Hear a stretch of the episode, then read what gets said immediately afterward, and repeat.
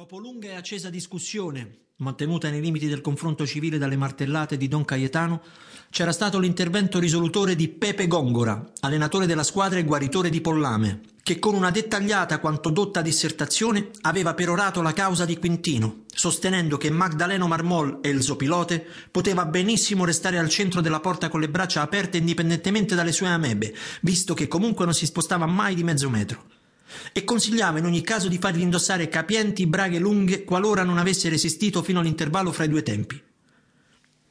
Si passò alla votazione e con cinque mani alzate di vantaggio Quintino Polvora veniva confermato matador. Don Cayetano gli ordinò quindi di andare immediatamente a letto per essere in piena forma l'indomani. Restava l'ultima delibera. L'antefatto venne esposto da Giustino Portiglio nella qualità di addetto ai problemi pratici e riguardava ancora l'imminente partita. Siccome il campo di San Isidro era in discesa e con un albero di mango al centro, gli organizzatori del torneo non lo avevano voluto omologare. Pertanto, le partite del San Isidro Football erano giocate in perenne trasferta. Ma ciò li obbligava a fornire comunque un contributo alla manutenzione dei campi avversari, che nel caso odierno comprendeva il prestito di dieci panche e l'impiego di un sacco di calce per marcare i confini. Nessun intoppo per le panche, trasferibili dalla sala del consiglio al campo grazie alla camionetta del fabbro Pasqual Sandia.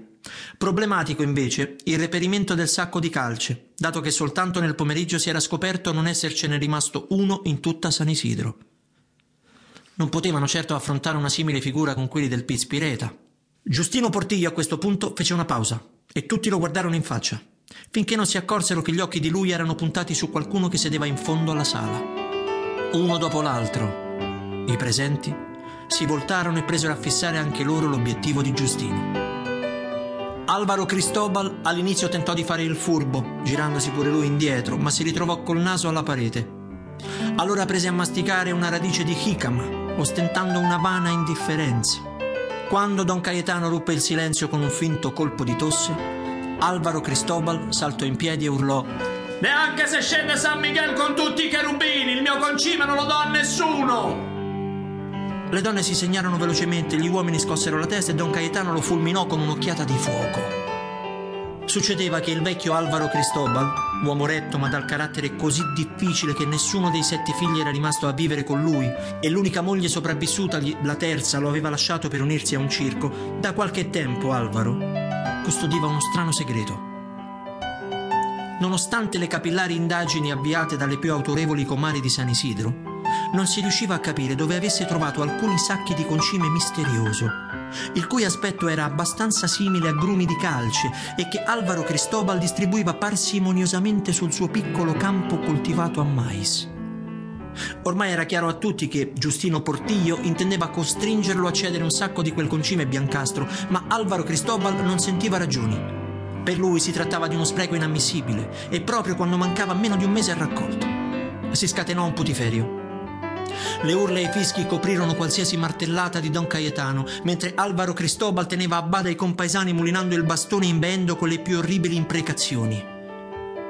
Una certa calma fu ristabilita dall'annuncio di Cepe Ciamaco, il proprietario della rivendita di alcolici, che avvalendosi della sua voce baritonale dichiarò Mi venga uno sbocco di sangue se ti vendo più una goccia di mescal.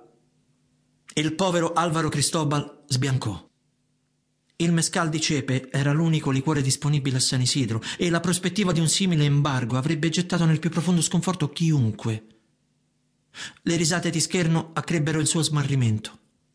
E così Don Cayetano si vide costretto a intervenire con un'offerta equa per evitare una pericolosa frattura in seno alla comunità.